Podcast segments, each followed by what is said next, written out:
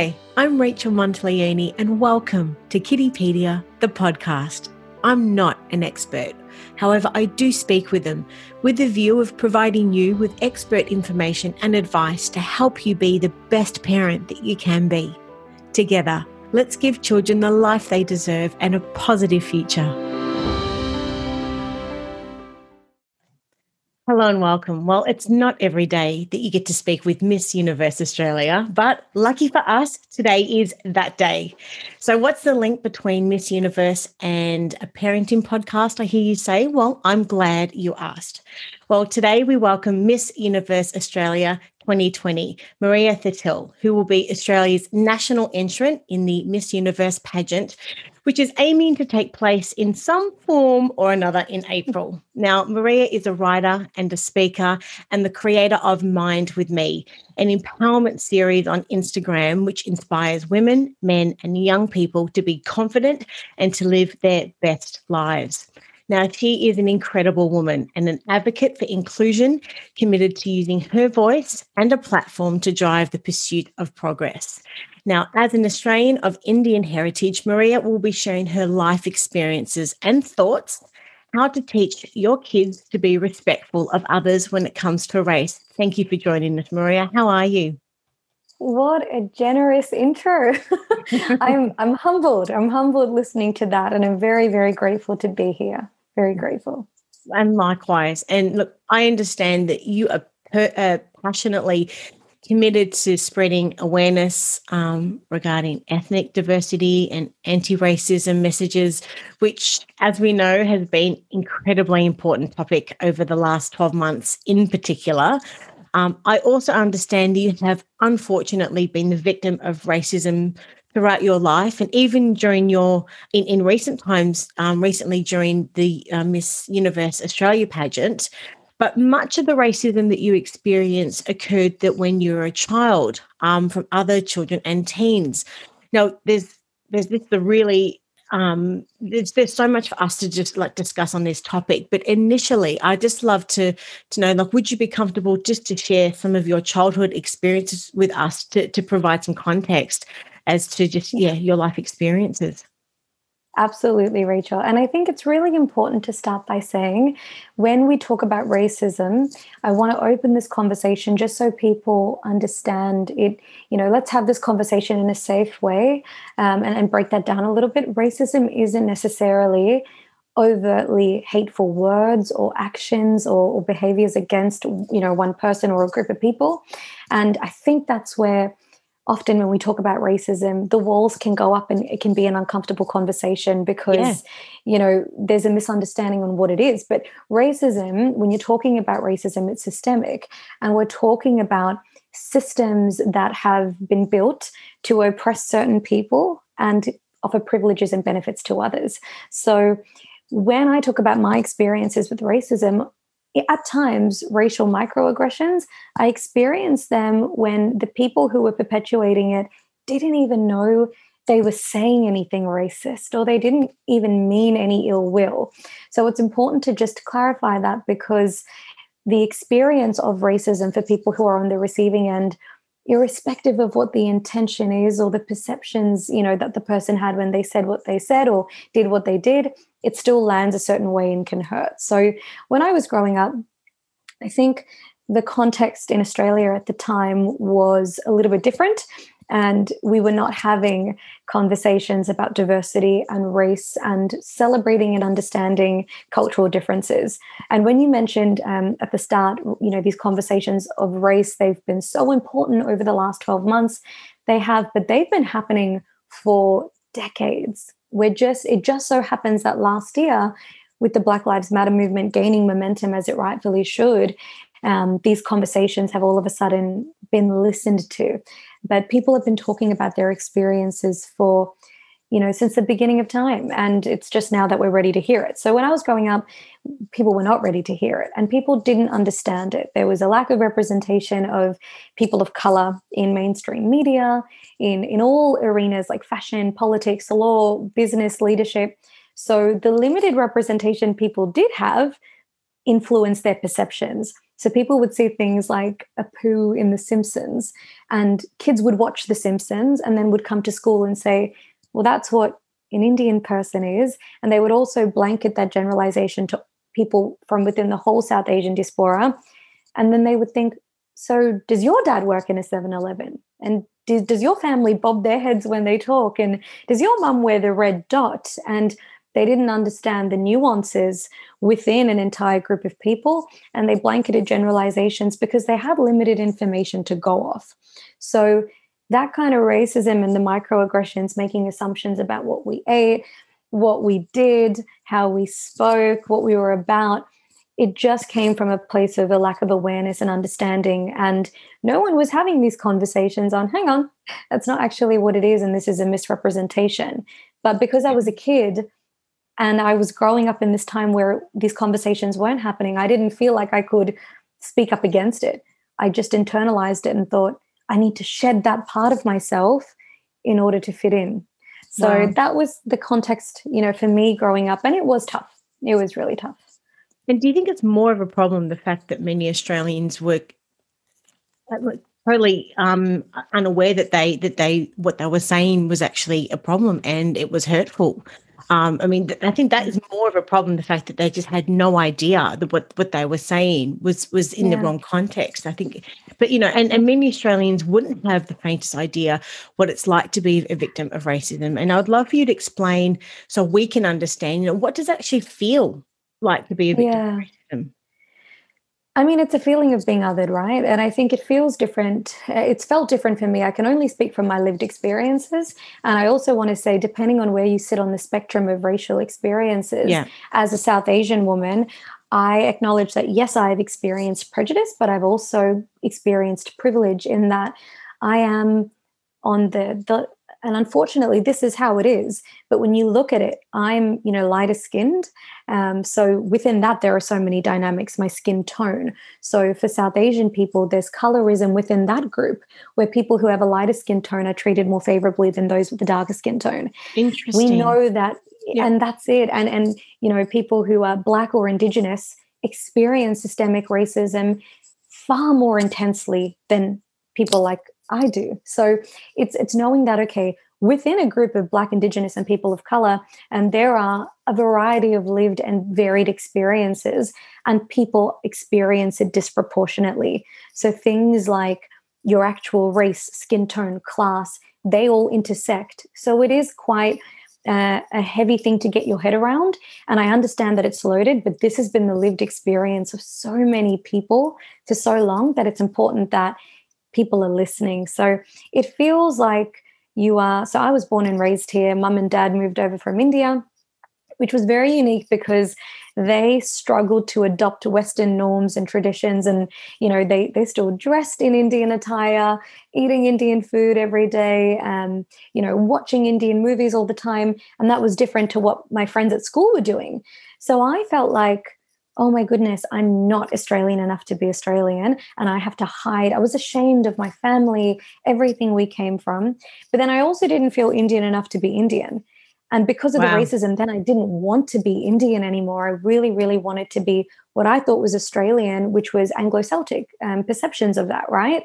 So I grew up then starting to wear white makeup. I wore blue eye contacts. I bleached my hair. And it all happened gradually. And at the time, I just thought, I was becoming a young woman and oh, I've just figured out this makeup works for me. And now I've changed my hair. But when I look back in hindsight, you can, it's so heartbreaking to see yes. that internalized racism manifesting physically in that I was not recognizable. And would look in the mirror and that was not me. But that's what I thought I needed to be in order to just get by in society. So it is it's you feel like a foreigner and an alien on your own soil in essence and those experiences mm-hmm. were not limited to just childhood. I think kids who don't grow up learning to be culturally sensitive and to learn to talk about race become adults who don't know how to be culturally sensitive and to talk about race. And even now i have people who will pass remarks where they don't realize that they are saying things that are microaggressions with a racist undercurrent for example, I, you know, recently spoke, I met a man, spoke to him, and he had just point blank asked me if, um, you know, my parents expected me to marry a nice Indian doctor. Wow. And I just, you know, just, you know, questioned that and queried it and said, well, where does that come from? And why would you, you know, absolutely not. Why would you think that? And he said, no, well, I've got a lot of Indian friends, so I know that that's what it's like. And I said, actually, this is why it's erroneous and you're blanketing a statement to an entire group of people. But he was adamant that based on his experience with a few of his friends, he knew what he knew about an entire group of people.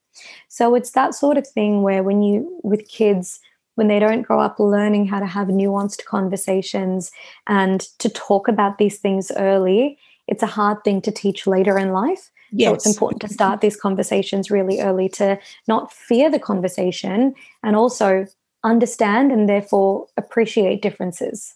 Yes. It's, it's really fascinating just to hear how um, racism does affect a child's confidence and and it's it's it's it's great to see that there has been a shift in consciousness since your childhood experiences towards the wider public becoming a little bit more accepting. Do, do you think that that is the case, though? Do you think that that is the case now or not? I think that we are seeing a bit of a shift. I think, for example, very recently I had the privilege of being on the morning show on Channel 7. Mm-hmm. And they asked me about some of my experiences with racism. And I had the opportunity to sit on broadcast TV and say, hey, this is what it is. And I think it's a lack of awareness and education. And I think this is what we can do to change that. Yes. And I thought back to my school years and when I'd get up in the morning and be going to school, flick on the TV, come home after school, go to my grandma's house, turn on the TV, and I saw Australia represented to me in a way where only a certain portion of our beautiful multicultural society was being represented. Yes. And you turn on the TV as a kid, you read magazines, you watch and you observe. And when you're not seeing yourself represented, and when you are feeling like, you know, there is a certain idea put forward to you about what you are meant to be, you start to self reject and it manifests in many different ways um, mm-hmm. um, but for me it was you know i stopped speaking to my cousins from 14 to about 21 and i couldn't work out why as a kid but when i reflected back as a young woman i thought i was heartbroken that I thought that was part of me shedding South Asian identity because yes. I thought, no, I need to fit in. embracing it. So now to be able, like I said, to come back to it, to sit on the morning show and to be able to say this, I'm thinking of, I, I've got messages from parents who said, I watched that segment with my nine year old, with my 13 year old who faces an X number of different kinds of adversity. She faces this, this, and this in school. But she said, watching you, she wants to be like you and she oh. wants to overcome her things like you had. And it's when I'm thinking of the little kids who they might not necessarily be South Asian, but it's just, it's kids who feel like they've been told you need to be something else in order to be something. Yes. And you need to change who you are in order to fit in, to be Australian enough, to be this, to be that. And I want them to hear these messages and to see someone who was told those exact things and thought, I'm not going to let that keep me down. Yes. And I'm not going to let that define what it is to be Australian or good enough or a strong woman or any of these things. And the ability to do that and get in that space and have that conversation tells me that a shift is happening. I do think we have strides and, and we have strides that we still need to make and a way to go. But I think that there is progress because these were not the conversations that I was hearing when I was a kid. So, do you think, like, to, to, for this shift to take place even more so, that these conversations need to start at home with the parents first?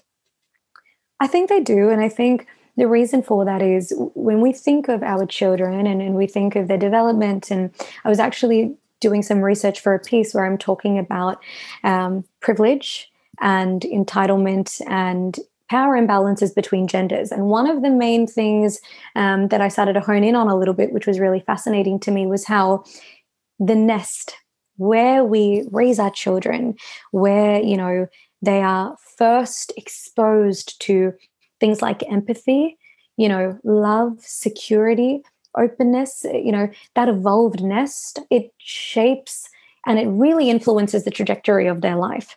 So I think that if your child is being raised in a context where from a very early age, they know how important it is to put their hand up and ask questions when they don't know something and they are a little bit confused or they're a little bit fearful and they know actually it's safe for me to ask questions in a respectful way mm-hmm. or if your child potentially is experiencing something that's hard, but they know that I'm in a secure, stable environment where I can tell mum and dad, or mum and mum, or dad and dad, or just mum, or just dad, or whatever your situation is, your child feels like they can talk to you about it. Early on, I think that is very, very influential um, in their development, in how they're going to relate to other people. You know, you need to socialize them with that stuff early because these biases around race and differences they develop very early in your children from as young as four months. And you know when your child is you know starts to verbalize and vocalize that's when you need to be having you know these conversations and role modeling for them what you would hope you know they would start to exhibit in terms of behaviors and thoughts and actions and things like that. Yes. Now on this topic um of mm. course, I'm really honoured that you've um, written an article for Kiddipedia. And um, mm. so thank you so much for that. And so we've published that article, and the title is How to Talk to Your Children About, about Racism. Now, for someone who hasn't read the article yet, could you please just give us a little bit of an indication um, what it's about? And of course, you know, what inspired you to write it for our audience? Yeah, absolutely. And I I was so honored that you you asked me to give that input. Um, that article was basically giving some tips on how to start talking to your child about race early.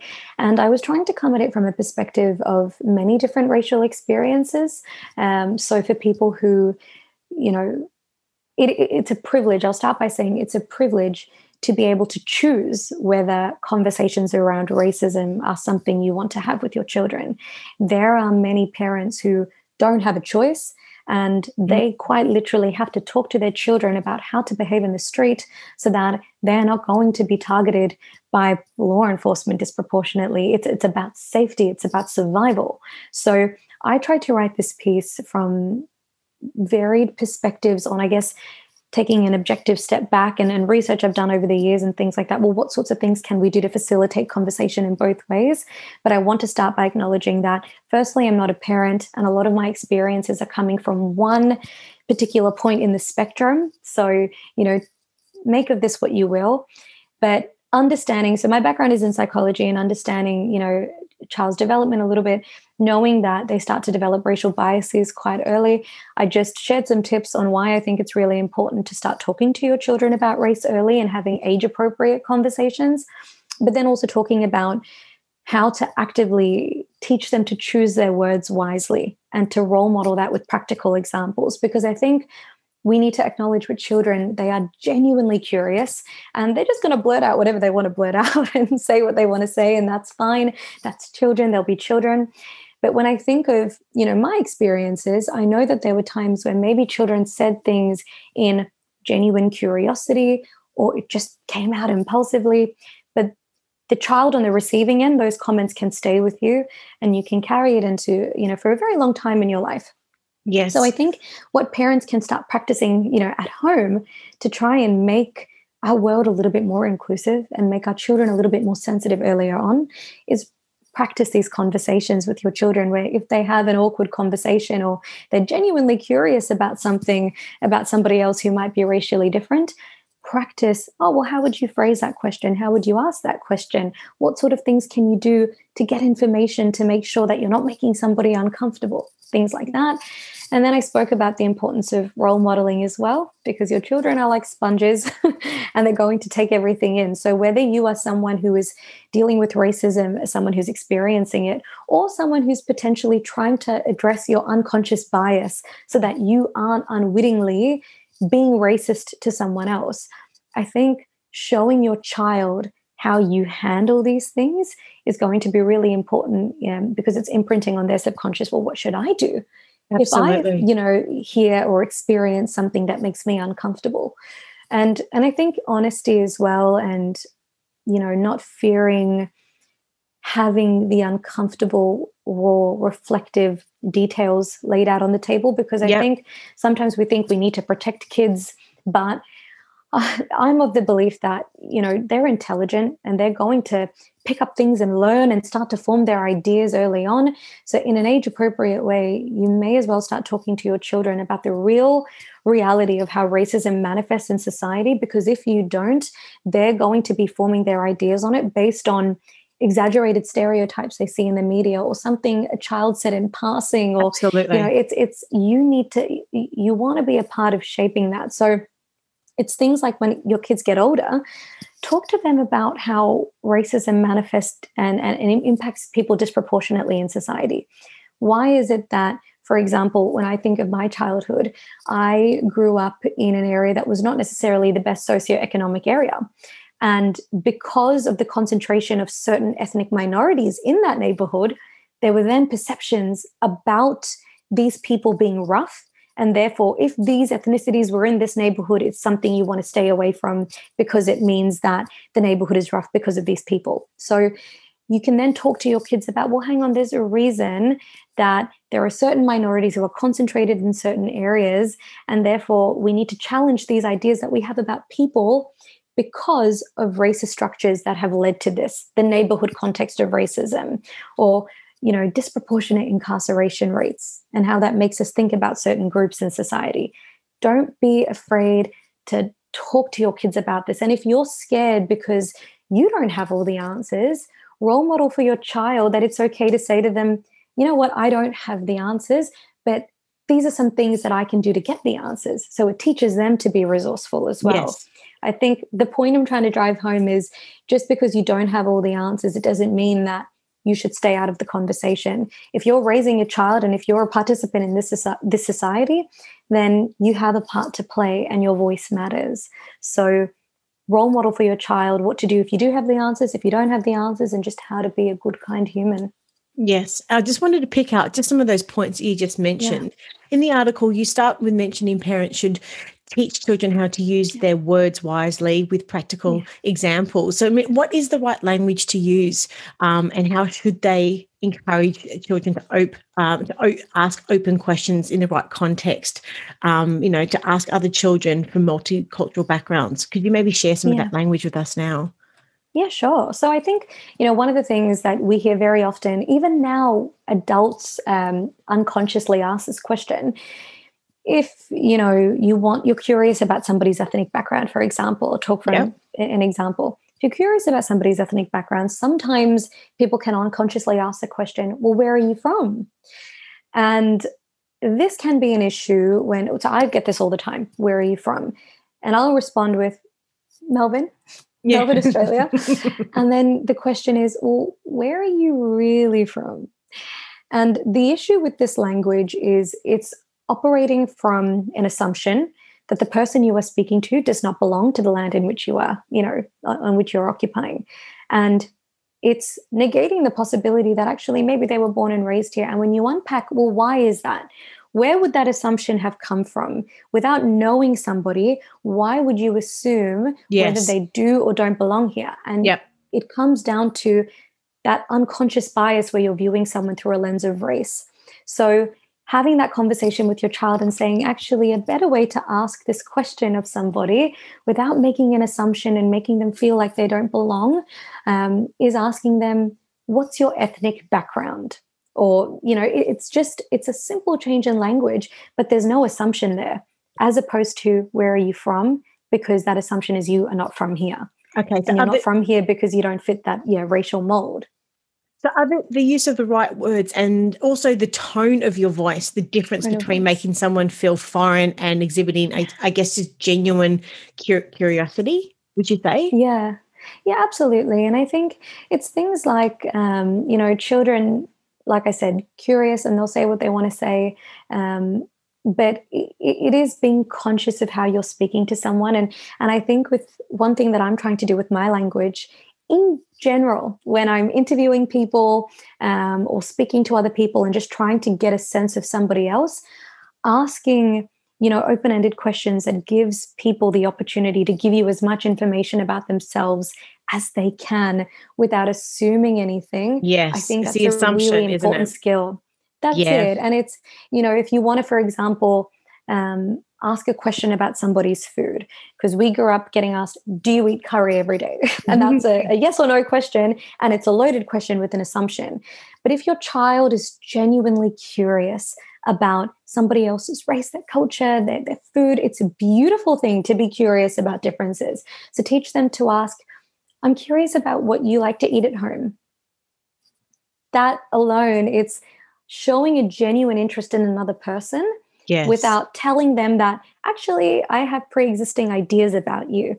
And I think that sort of thing takes practice because we see adults struggling with this concept. So kids are not always going to get it right. But if you're practicing this with your children at home often, or you hear them ask a question and say, hang on, you know, sweetie, like, why don't we give that another go? What is another way you can ask that that might not? How do you think that might make someone feel? What's another way you can do it that might make someone feel better? Practice be patient with your child but don't be scared to do it because if you show fear and you won't address that you know conversation at home how are they going to feel confident to do that in school in their extracurricular activities and in their interactions i think you need to show them it's okay to try again and, and apologize if you get it wrong as well it's a great opportunity to teach children empathy. I think um, yeah. the conversation about race and ethnic backgrounds. Do you think children understand tone at all as, as a, a, personal question? Tone in the voice. I think when I think of my my experiences, yeah, um, I know how things made me feel, and whether you know, and sometimes people will say, "I don't know why that interaction felt funny, but I just felt off." something about it felt off. I think children can tune into, uh, they can read situations very quickly and they're very good at sort of reading whether somebody might, you know, when, when they're uncomfortable around somebody or they're uncomfortable in a situation, they might not be able to verbalize to you and say, their tone of voice made me uncomfortable. But having your child be conscious of tone matters because the, the children that they're interacting with, they might not know that it's the tone that upsets them, but it's a contributing factor to a child just not feeling right. Right, and yes. I think of experiences that I've had where kids have said things and the tone has been, it's come across a little bit unkind or nasty or assuming. And for that reason, I felt awful. And I think if the question had been delivered in a different way, maybe I wouldn't have felt uncomfortable. But I think absolutely tone in communication is such an important thing to get right. And, you know, beyond the context of race, that's something you should be honing with your child anyway to help them be an effective communicator.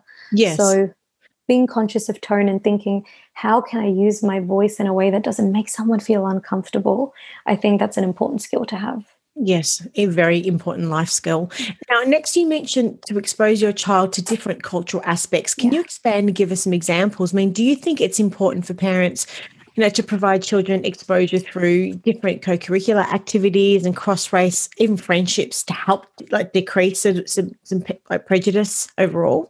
Yeah, yeah, absolutely. I think you know, if your child potentially doesn't go to a very diverse school or the social circles that maybe you mix in or your family doesn't afford that kind of cultural diversity, I think it's really important in the increasingly globalized, rich, diverse, multicultural world we're living in, it's really important that your child has interactions with people from different ethnic backgrounds. And and you know they get to see and experience that diversity because if they don't the way they experience it is through media. It's through you know what they see on on tv and magazines and movies 100% and, and we know that in media in mainstream media and in, and in those spheres there is an issue with one a lack of representation but also misrepresentation of different groups exaggerated stereotypes that serve to uphold these racist ideas. And you know your kids will be watching that and taking it in. So it's really important to firstly question those and debrief with your kids if you watch a movie and you see these stereotypes but also enroll them in sporting you know arts or, or anything that gives them the chance to be around different kids with different lived experiences. And i think that's important because you know there is research that tells us that those kind of cross group interactions it actually reduces fear and prejudice um, in diverse settings if your kids have the ability to build you know interracial friendships and things like that. Just so from their own, very, own opinions too yeah. that's it. And and I think, you know, forming your own opinions, that irrespective of what you're talking about, is so important and something that I think a lot of people do struggle with. Often we we think we need to inherit indoctrinated beliefs or what the majority thinks, or even in, in social settings where you meet someone and maybe a friend might say, I don't like that person. And then you think, well, oh, my friends told me this, and automatically they mustn't be a nice person. The ability to form your own opinion and say, I can separate myself from what this person, this group thinks, this is what the idea is. Let me experience it for myself filter it, process, and make my mind up for myself. Yes. That's a really important skill beyond just this conversation as well. So totally um, agree.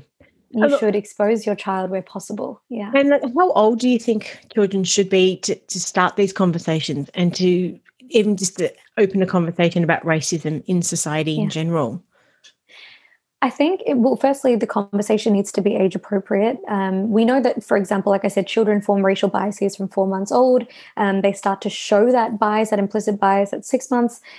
But you're obviously not going to sit there with a six month old and say, let me talk to you about systemic racism, because they're going to be like, what? feed me. And it's not even going to be, you know, like legible, like audible English. It's like, or like language. I think, um, you need to have age appropriate conversations. But I think, you know, from the start, start showing an appreciation for differences, a curiosity about differences, and a willingness to question yourself. You know, I, I think, and remember, I'm not a parent, but I think, I often think, you know, well, and again, parents might watch this and say, "Oh, darling, it's easy to think and and plan and it's different when you have your kids and that's okay and it probably will be." But something that I'm conscious of is when I do have babies um, right from the start, I want to read them books that have those messages even if they're delivered in a really simple simple way whether we're talking about shapes or colors or if the book is on whatever because you know children they're they're stimulated by very simple things early on and then it grows in complexity and then you can start having more sophisticated conversations. But from early on even if i'm showing them a book about shapes i want somehow there to be a message about appreciating differences appreciating all shapes appreciate that there are different ways of being and it's okay. And then setting the tone and getting those messages in really really early. So as they do start to expose the con- they do start to absorb the conditioning in society that will in- inevitably happen because we do live in a society that conditions us to be uh, you know unwittingly racist. And again it's about the systems right? It's not about people being overtly hateful. So when your kid starts to be exposed to that and absorbs that at least it's being countered with messages from parents and guardians who are telling them question that.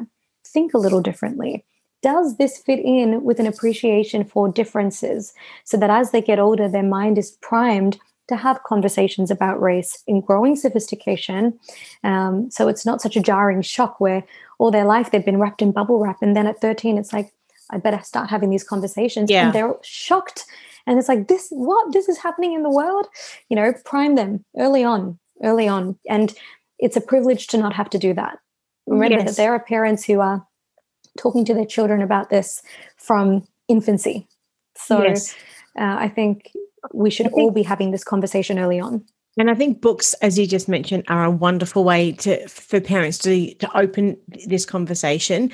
Um, and aside from books, is there anything else that parents should do if they don't feel equipped to have race related conversations with their children? Yeah, I think, you know, if you don't feel equipped to have race related conversations with your children, there are so many um, resources for anti racism education out there. And I think a really good thing to role model to your children is showing them how, when you don't have the answers, you can say, I don't have the answers, but for conversations on race, this is led by Black, Indigenous, and colored people. And I'm going to seek out resources, books, documentaries, movies that explain this in a good way watch and consume that with your children and role model being resourceful. Because very often it's it, it's just not enough to say i don't have the answers so i'm going to stay out of it. You want to show your child that even if you feel like you're scared because you don't have everything you need to be an agent of change in this space you show them that actually there are things you can do and this is what you do. So I think books, documentaries, consuming anti racism resources from people who have lived these experiences, these are all things that you can do.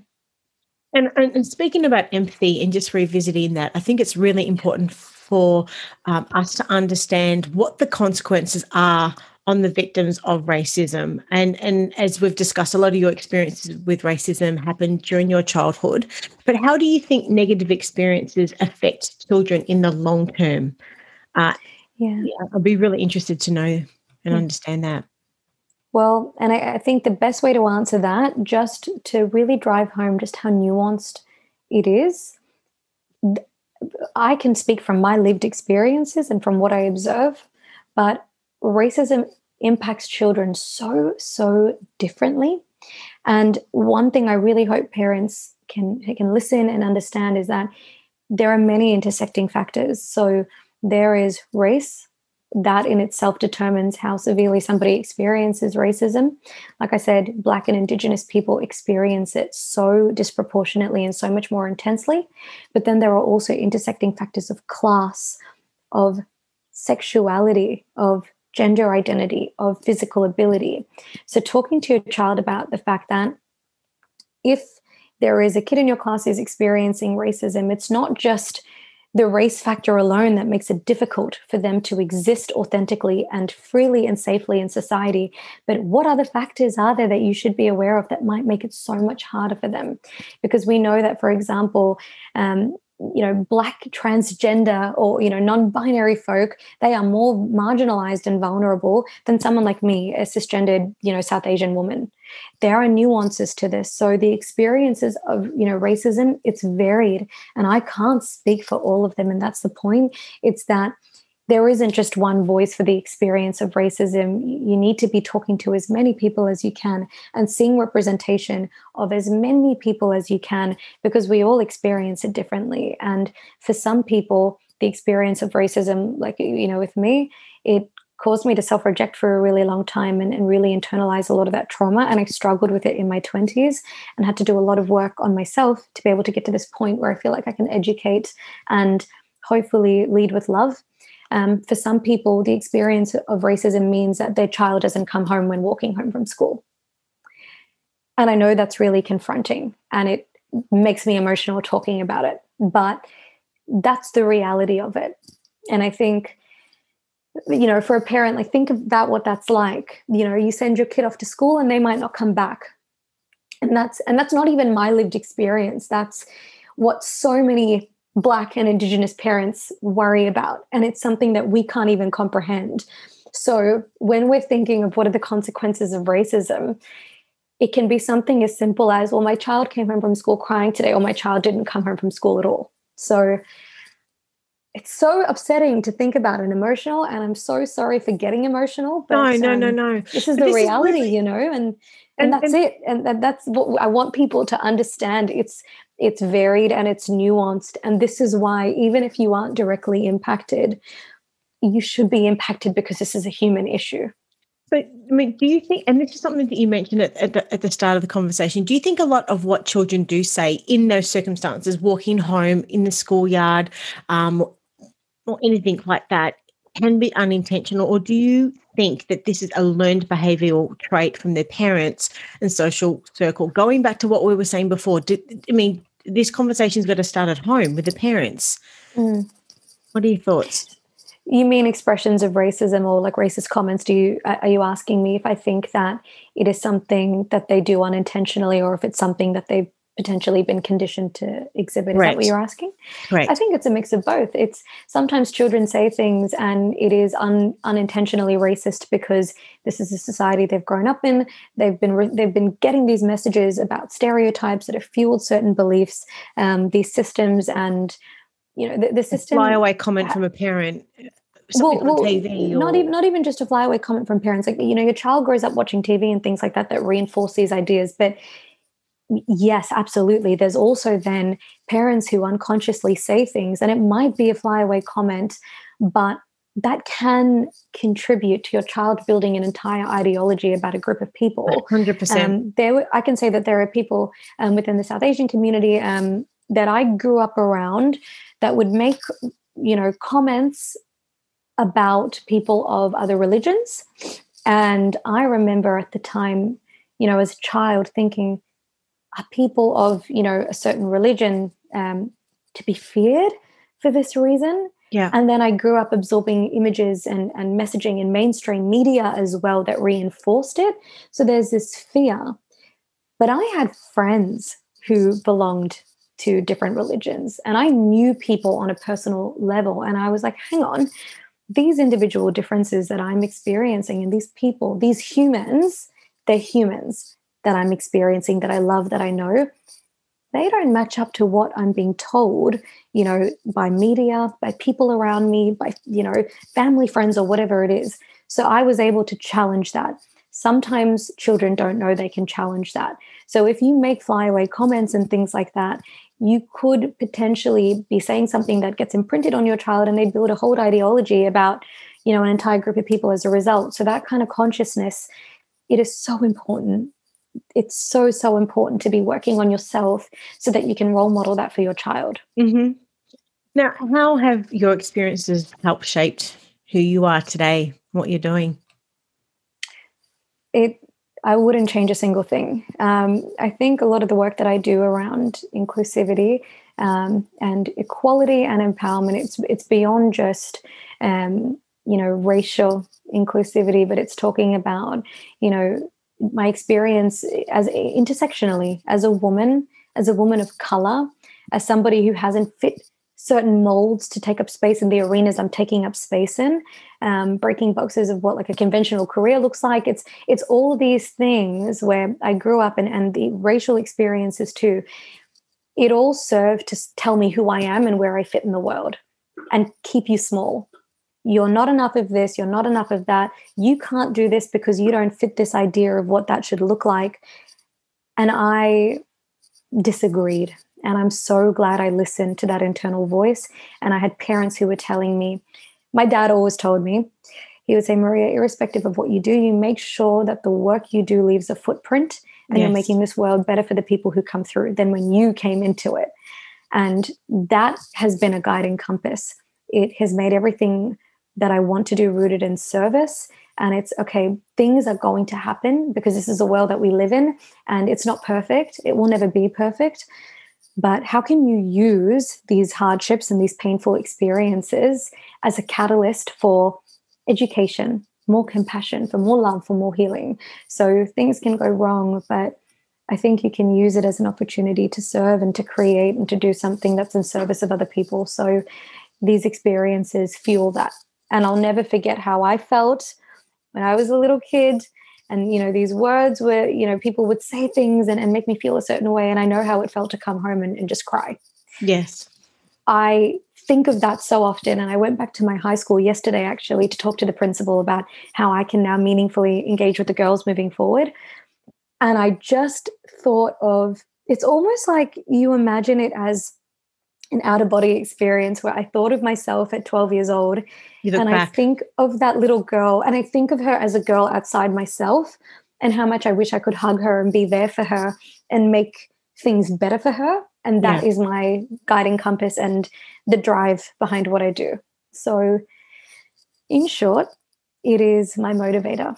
Yes. It's my motivator. And just tell us a little bit more about Mind with Me um, and about your podcast. Yes. So Mind with Me, it was it, it's the most fulfilling thing I do. Last year in lockdown, I was impromptu having conversations on live about things that were going on in the world, about racism, about my views on things. It was just, they would just happen. But I noticed around the time that a lot of these important social movements were gaining momentum, it, social media felt like a very tense place to be because of the lockdowns. Everybody was on social media. People were very emotional and stressed and, and not okay. So the conversations were happening in a tough context anyway, but yeah. they felt polarizing and they felt like there was a bit of division and segregation.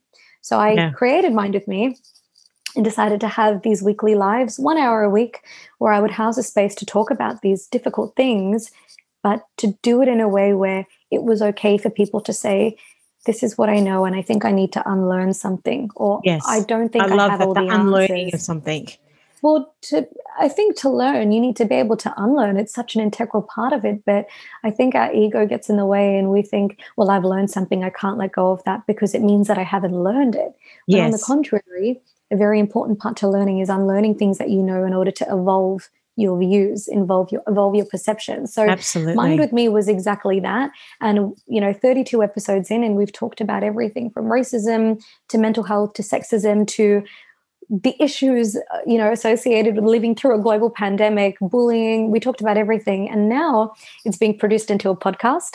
And beyond that i have a huge vision for what it's going to be. And the space it's going to be and what it will do to drive tangible change so I'm excited about it. But ultimately, it's just this beautiful community that's committed to progress and inclusivity and appreciation for differences and creating safe spaces yes. to do that. Yes. Because that's really important. Well, look, overall, it's been an absolute joy talking with you today. If you were to summarize your key messages for anyone watching and listening today, what would they be? I think my key message for anyone watching and listening mm-hmm. beyond mm-hmm. the realm of parenting and beyond talking to your child about race and, and things like that, I think I just want to drive home how important it is to not have fear when it comes to doing anything.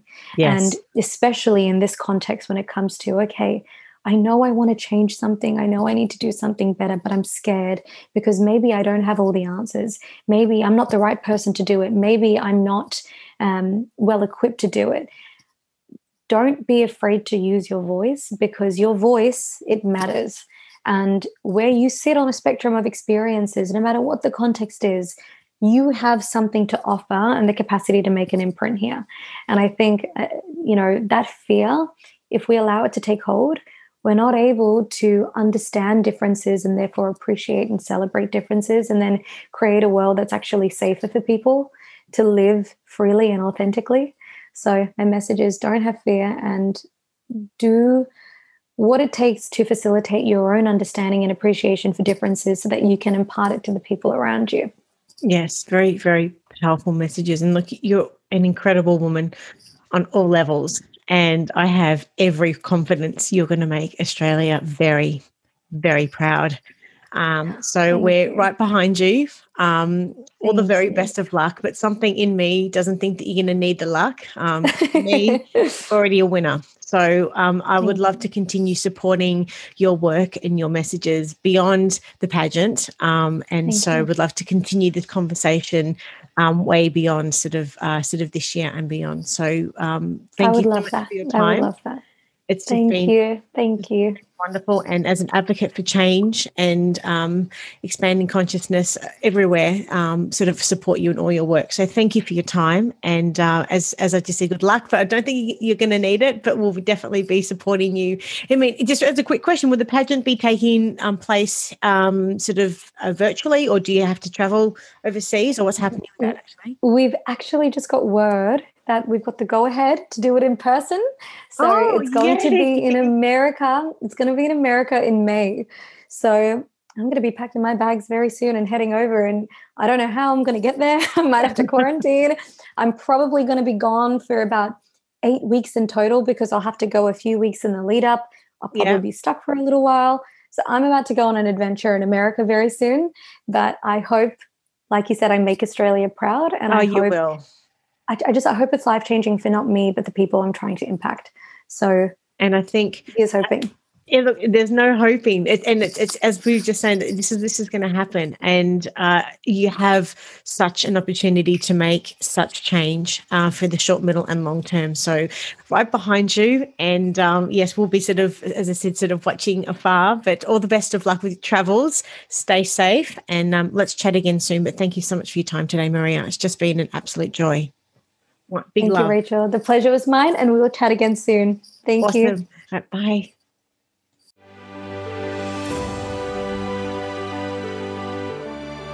I'm Rachel Monteleone, and you've been listening to Kiddipedia, the podcast. You can have full access to Kiddipedia by visiting our website at kiddipedia.com.au or following us on Facebook, Instagram, Twitter, and YouTube. We're all here to help make the world a better place for our children and for generations to come. You can start today by helping us reach other parents by going to Apple Podcast, subscribe, rate and review this podcast. Thank you for listening and be sure to give my love to the kids.